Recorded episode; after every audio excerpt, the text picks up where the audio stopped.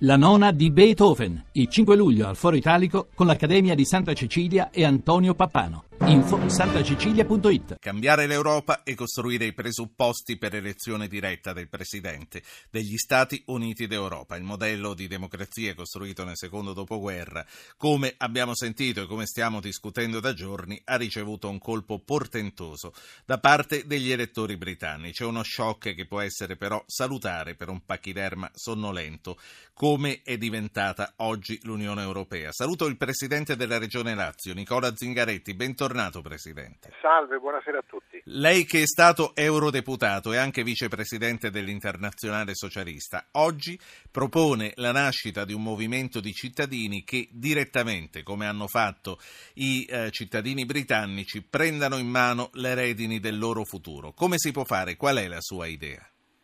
io credo, primo, che eh, non possiamo accettare che il concetto di eh, cambiamento sia solo la distruzione dell'esistente. Se le cose non vanno bisogna cambiarle, ma cambiarle non può vuol dire distruggere, dividere, odiare, uccidere, peggio come fanno i terroristi o cavalcare le proteste. E cambiamento deve voler dire eh, costruzione di qualcosa di nuovo. E sull'Europa è evidente il problema. Le, I cittadini hanno diffidenza verso un livello di governo indispensabile ma sempre più opaco e burocratico. Allora forse è il tempo di dire se portiamo lì le decisioni per unirci, come io credo debba farsi, portiamo anche lì la democrazia. Le persone devono decidere chi guida l'Europa. In fondo non si tratta non solo non di tradire, ma di essere coerenti con i valori del manifesto di Ventotene. E io ci tengo a dirlo, ho fatto questo appello eh, soprattutto come presidente di una regione, la regione Lazio, che è la patria di Ventotene. E in sintonia con un'idea eh, di coloro che considerano che l'Europa non è politica estera eh, e interessa la politica nazionale, quello che siamo noi oggi. Sì, eh, visto che l'ha eh, citato, ci aiuta a um, ricordare lei che cosa accadde a Ventotene e perché è così importante per le radici dell'Europa? Beh, il manifesto di Ventotene, promosso in primo luogo dal Altiero Spinelli, scritto negli anni del fascismo e quindi dal carcere, dal, dall'esilio, dall'esilio di Altiero Spinelli è il manifesto di valore e di proposta che poi dà il via al sogno europeo, e cioè quello di dire basta guerre, basta morti, costruiamo uh, in Europa uh, un grande continente unito nei valori della pace e della solidarietà. È un po' il punto di riferimento culturale di quanto abbiamo conosciuto e se qualcuno ha tradito Ventotene non, certo, eh, non sono certo questi valori o errori rispetto a questi valori, ma casomai una deviazione o un tradimento di alcuni valori.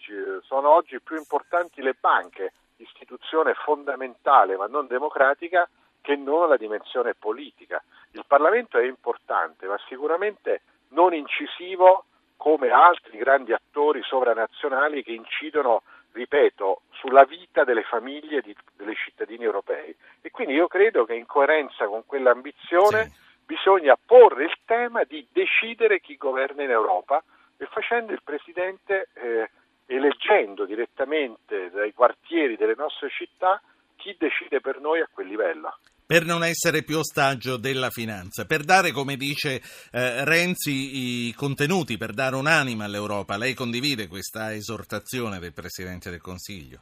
Assolutamente sì, e non credo che questo sia un tema che si possa in maniera ipocrita delegare solo alle politiche dei governi. Qualcosa che riguarda noi, noi come persone, noi come cittadini.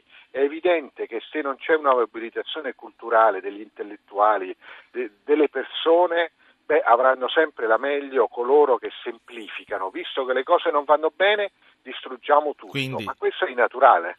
Quindi il popolo, quindi i 500 milioni di europei, eh, eleggano direttamente il Presidente degli Stati Uniti d'Europa.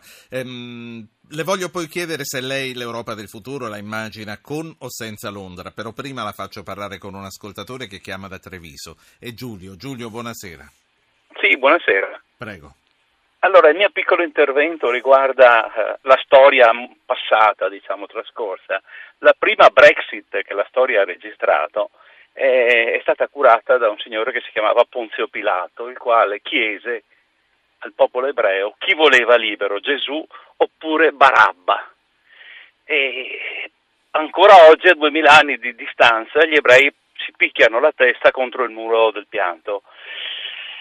La cosa analoga mi sembra sia successa qualche anno dopo in Italia con le centrali nucleari, quando chiedemmo volete voi il nucleare sì oppure no, sì. e probabilmente c'è il rischio che succeda a ottobre ancora.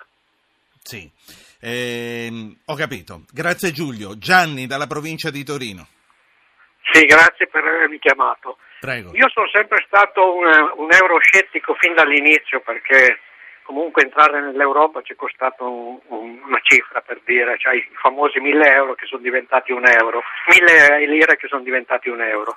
Però a questo punto prego e imploro i nostri rappresentanti politici perché si diano una mossa a costruire gli Stati Uniti d'Europa, perché altrimenti il bagno di sangue sarà molto peggio. Grazie a lei. Grazie a lei. Che cosa ne pensa di questa analisi, Presidente Zingaretti? Io, ma guardi, a volte bisogna farsi delle domande. Come possiamo pensare, noi 60 milioni di italiani, di competere a livello continentale con un miliardo e 200 milioni di cinesi o con centinaia di milioni di cittadini russi o con le grandi potenze, paradossalmente a questo punto anche di alcuni grandi paesi dell'America Latina. Eh, quello che dobbiamo capire è che da soli, isolati, contiamo pochissimo. Forse, forse, certo, ma dipende da noi. Uniti possiamo dire la nostra e io voglio mettere nelle condizioni il cittadino di poter condizionare molto di più di quanto lo è oggi eh, chi governerà questa Europa, perché voglio che il mio rappresentante, il Presidente degli Stati Uniti d'Europa, si sieda testa alta di fronte al Presidente degli Stati Uniti, di fronte al capo della Cina o della Russia e possa parlare a nome degli europei. Se noi non ricostruiamo questo orizzonte democratico, vinceranno solo coloro che in maniera ipocrita, di fronte ai problemi che ci sono, propongono però solo la distruzione certo. dell'esistente. È come se io dicessi la mia casa non mi piace e quindi la distruggo. No, la mia casa non mi piace e quindi ne costruisco un'altra che mi piace. Senta, il referendum sulla Brexit ormai è un tormentone di questi ultimi giorni. Ci si chiede e ci si continua a chiedere, e le opinioni sono diversissime, se sia stato giusto sottoporre a referendum un tema come questo. Poco fa, poco prima che lei arrivasse, un ascoltatore dice, ne abbiamo parlato con i nostri amici, pensavamo che non sarebbe male introdurre una specie di esame, una specie di patente prima di andare a votare. Lei crede che il cittadino, l'elettore, i 500 500 milioni di elettori europei siano in grado di votare su qualsiasi cosa con qualsiasi formazione culturale? Ma guardi, non possiamo tornare indietro dalla rivoluzione francese, diciamo, sul principio da testa un voto. Il problema è un altro, che eh, bisogna, chi si assume le responsabilità di governare un paese, deve anche assumersi la responsabilità di prendere delle decisioni. È demagogia chi vince le elezioni e poi dice su tutto un referendum. No, io ti voto cittadino, ti voto, tu governi, ti assumi le responsabilità di prendere delle decisioni, perché molte decisioni sono complesse. L'abuso del referendum è la morte della democrazia, perché la democrazia è fatta di mandati elettorali, parlamentari o lì dove c'è presidenziali, che portano con sé anche non il diritto, ma il dovere di decidere, perché sennò che lo vota a fare un Parlamento o un presidente che, o un sindaco che deve governare per cinque anni. Io faccio l'imprenditore, faccio l'insegnante, faccio il precario, non è che posso ogni volta farmi carico di una complessità di un problema per il quale votando chiedo a chi mi governa di farlo. Quindi il problema non è il cittadino che deve fare l'esame, ma è la credibilità di una classe dirigente che se si presenta alle elezioni, quando su temi complessi c'è da decidere, ha il dovere di decidere, sì. perché la democrazia è anche e soprattutto decisione e assunzione di responsabilità nei confronti della decisione che si assume. La faccio parlare con un'ascoltatrice napoletana, Rosanna, buonasera. Buonasera, eh, bene, un, un, breve commento. Uno, non sono proprio d'accordo, ci mancherebbe la patente agli elettori perché è la società che sta, diciamo, un po' così degenerando. Ovviamente questo impone assolutamente dal presente al futuro di formare dei cittadini, quindi scuola, famiglie e lo Stato. Poi penso che il um, primo ministro inglese Cameron abbia un pochino giocato mm, a rischio, eh, però alcune sue istanze erano assolutamente sacrosante. Io non, ovviamente sono molto addolorata per uh, Brexit, conosco anche amici inglesi, eh, ho parlato con tante persone che non volevano assolutamente la Brexit, però le istanze che poneva, come ho eh, sottolineato nel mio messaggio, è effettivamente questo, cioè i cittadini, no, non solo italiani sì. ma europei evidentemente, sono un po' stufi di vedere delle istanze del benessere e della convivenza civile completamente disattese, certo. da, un, da, disattese da un po' di anni. Quindi lavoro, impresa, cittadini, Perfetto, e non ne parliamo sì. dell'Italia, alta tassazione, evasione fiscale, Senta. corruzione, non l'abbiamo ancora capito. Grazie tutto, eh, Rosanna. Grazie a lei. Mi, tolga una curiosità, lei è un inglese che parla benissimo l'italiano o è un'italiana che parla benissimo l'inglese? Sono eh, fiera di essere napoletana con un po' di sangue eh, torinese, ma eh, vissuta, nata e vissuta a Napoli, ho lavorato in un contesto internazionale perché per i miei Ho apprezzato studi, moltissimo la sua pronuncia. Economia. La saluto. E, questo la ringrazio. La, la e così dovrebbero fare tutti, eh? Arrivederci. La saluto, Nicola, Nicola, Zingaretti. Sì. Poi, poi andiamo verso la conclusione anche di questa chiacchierata. Sì, eh, la signora ha ragione. Io penso che nella scelta del Presidente eh, inglese ci sia molta irresponsabilità nel non essersi assunto dopo le elezioni eh, la, il dovere di guidare un paese importante per il mondo come l'Inghilterra Senta. e purtroppo dobbiamo prendere atto che in questo momento della storia la maggioranza degli inglesi si è collocata nella parte sbagliata della storia. Senta. È successo e in questo caso sì. si è ripetuto l'errore. Lei, lei, è un esponente del Partito Democratico, certamente non ostile al segretario. Lei in regione governa e sembra con soddisfazione, magari poi mi smentisce, assieme a SEL. Questa iniziativa che lei sta lanciando di partecipazione diretta all'elezione del Presidente dell'Europa non le consente un poco di smarcarsi dal partito e iniziare un nuovo percorso? No, perché smarcarsi? Eh, smarcarsi assolutamente no. Io credo che tutti dobbiamo assumerci le responsabilità di fare politica.